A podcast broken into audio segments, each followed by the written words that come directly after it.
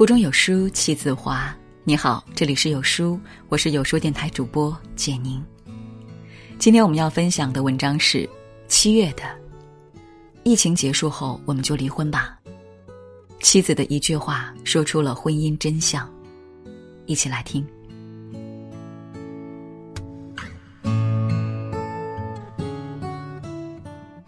疫情结束后，我就要离婚了。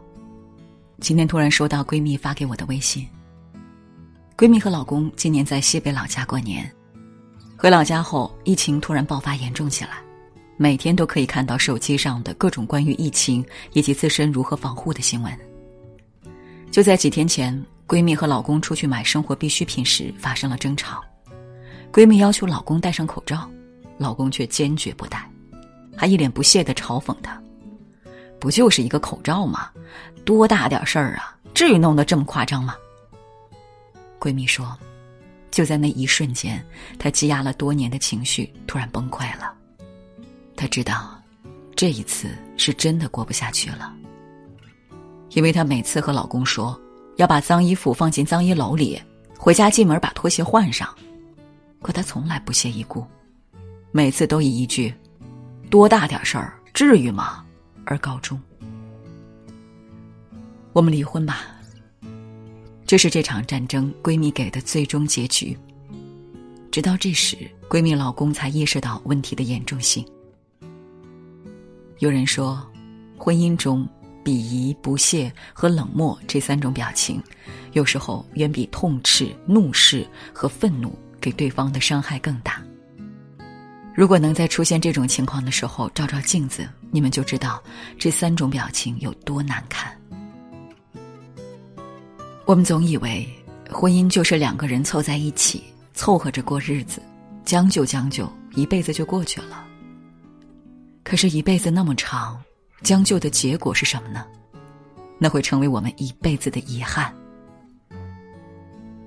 婚姻从来不是一个人的事情，它是靠两个人的经营。闺蜜决定离婚，绝非偶然。压死骆驼的从来不是最后一棵稻草，而是那之前的无数棵稻草。生活中这样的场景是否特别熟悉？老婆精心准备晚餐，等老公下班回来吃，结果老公回来以后冷漠对待这一切，对老婆的付出视而不见。老婆精心打扮，想要被老公看到，得到的却是鄙视。老婆希望老公别当着孩子的面抽烟，但是老公从来没有听过。孩子生病了，希望老公陪着去医院，老公也从来没有理过。婚姻里，我可以不在乎你有没有钱，可以不需要你时时刻刻对我关心的无微不至，只是想我在乎的事情，你也可以放在心上一点，而不是当我为了大家的健康要求你戴口罩时，却换来你无情的鄙视。宅在家里的这些天，考验的不仅是病毒，还有我们的婚姻。白岩松在一次节目中谈到中国离婚率为什么一直上升时说：“没有哪对夫妇离婚是因为中美贸易战，都是因为这袜子怎么没有洗呀？哎呀，今天我怎么转了一圈回来，这个碗还没有洗啊？这被子怎么不叠呀？”巨婴式老公让越来越多的女性开始反思。自己当初为什么要嫁给这样一个人？我是想要一个爱人，还是成为一个成年人的妈？丧偶式婚姻，保姆是妻子，诈尸是育儿，每一种说的都是一个人肩扛着属于两个人的婚姻，另外一个除了享受以外，就是不帮忙、不付出、不在乎。婚姻靠的是两个人的经营，而不是一个人的单打独斗。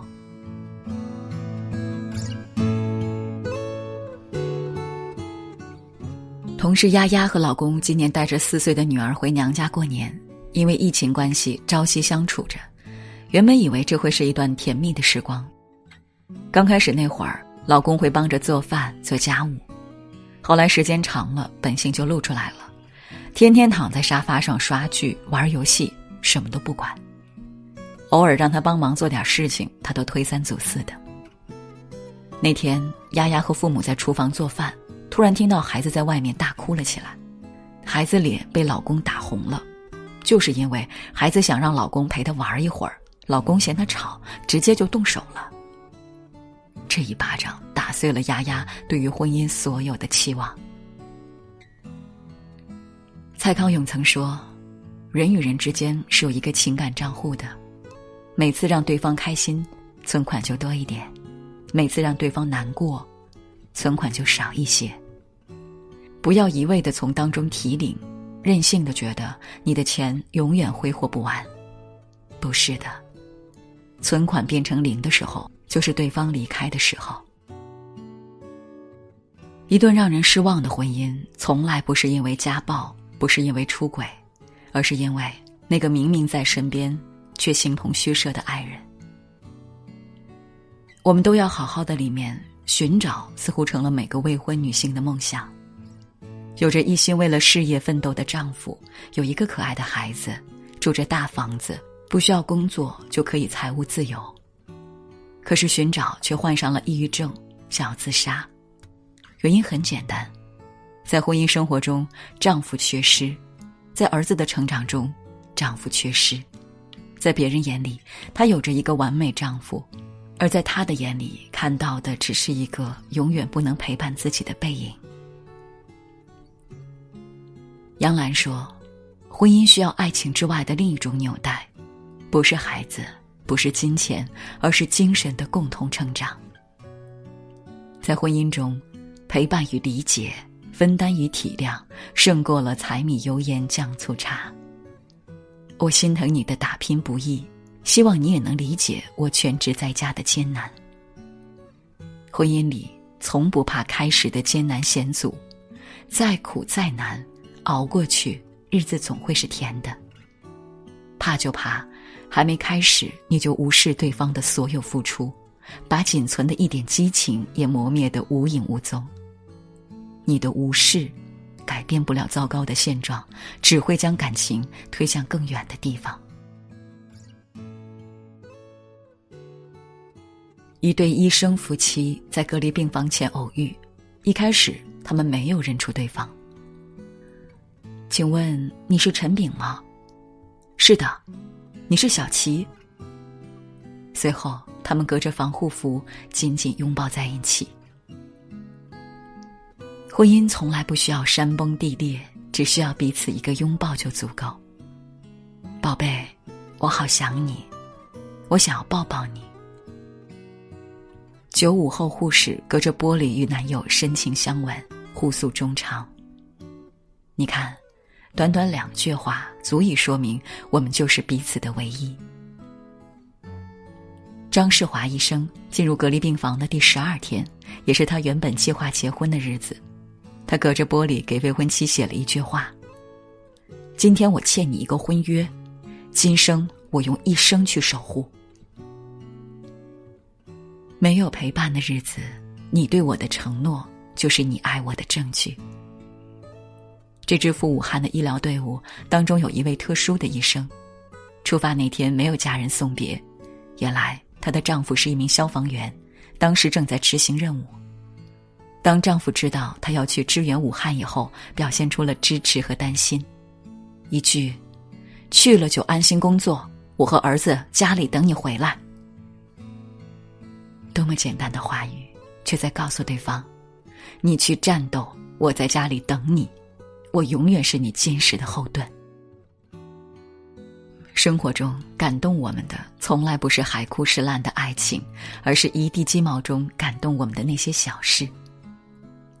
在一期关于李银河的采访中，记者问：“您现在想起王小波先生还会难过吗？”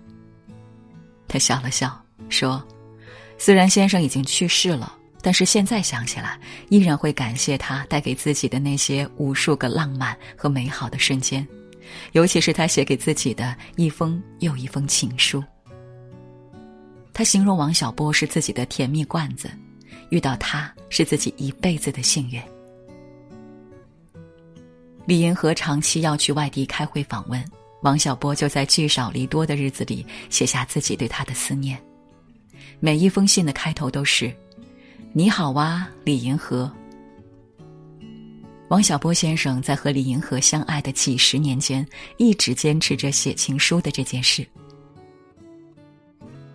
作家马德曾说：“真正推动爱情的，不是浓烈的爱，而是琐碎的光阴。”在琐碎漫长的婚姻生活里，仪式感在提醒着我们，我们的爱情依然散发着光芒。好的婚姻从来不是靠轰轰烈烈的爱情来维持的，而是把生活中一个又一个美好的细节融进去，变成彼此的互动和习惯。张小娴说：“我们都曾经渴望爱情是一场盛宴，最后想要的是一家子的寻常晚饭。”哥哥在家中从来都是十指不沾阳春水。嫂子半夜要给孩子换尿不湿，让他去开个灯，他都可以磨叽半天。家务事也从来不帮忙，偶尔做做饭也是因为当天心情愉悦。即使是这样，嫂子也从来不和他计较，仍然是把家庭和孩子照顾得很好。但是这次疫情却让我对他产生了改观。那天嫂子说要出去买菜，让他在家帮忙看孩子，谁知他马上说道：“你们别去啊。”我去，我抵抗力好。说完，亲了嫂子一下，就拿起口罩出门买菜了。那一刻，我忽然明白，为什么哥嫂之间从不被我看好的爱情，可以陪伴他们走过那些漫长的岁月。陪伴、宽容与理解，才是成就完美婚姻的三味良药。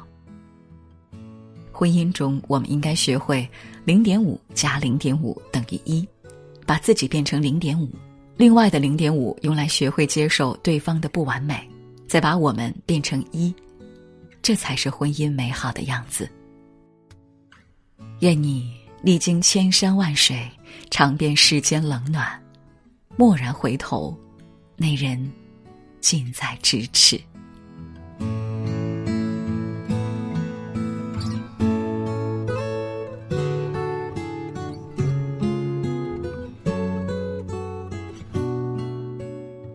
在这个碎片化的时代，你有多久没读完一本书了？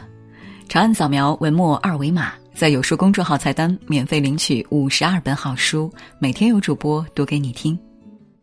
我是主播简宁，在中朝边境为你送去问候。喜欢这篇文章，走之前记得在文章末尾给有书君点个再看，或者把喜欢的文章分享到朋友圈哦。明天同一时间，我们不见不散。